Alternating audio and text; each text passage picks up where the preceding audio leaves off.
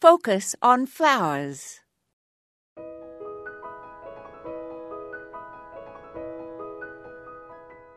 I have always thought that it would be rather nice to have a name that was the same as that of a flower. Lily, iris, veronica, pansy, violet, myrtle, marigold, daisy, rose, or daphne, for example.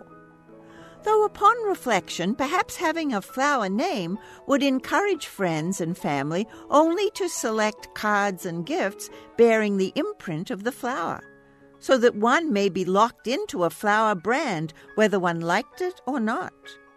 Most of the people I know with flower names are mature women, though it does seem as though Lily is recently becoming more popular for infant girls.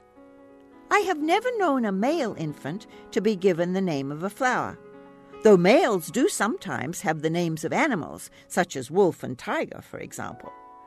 I have on occasion thought it appropriate to give a person a variety of a plant which bore their name. For example, a pink poppy called Alexandra, and a white rose of Sharon named Diana. I wonder if that really is any different from giving daisies to a daisy. This is Moya Andrews, and today we focused on feminine names. I'd love to see photos of your gardens. Visit our website, focusonflowers.org, and scroll down to the bottom of the page.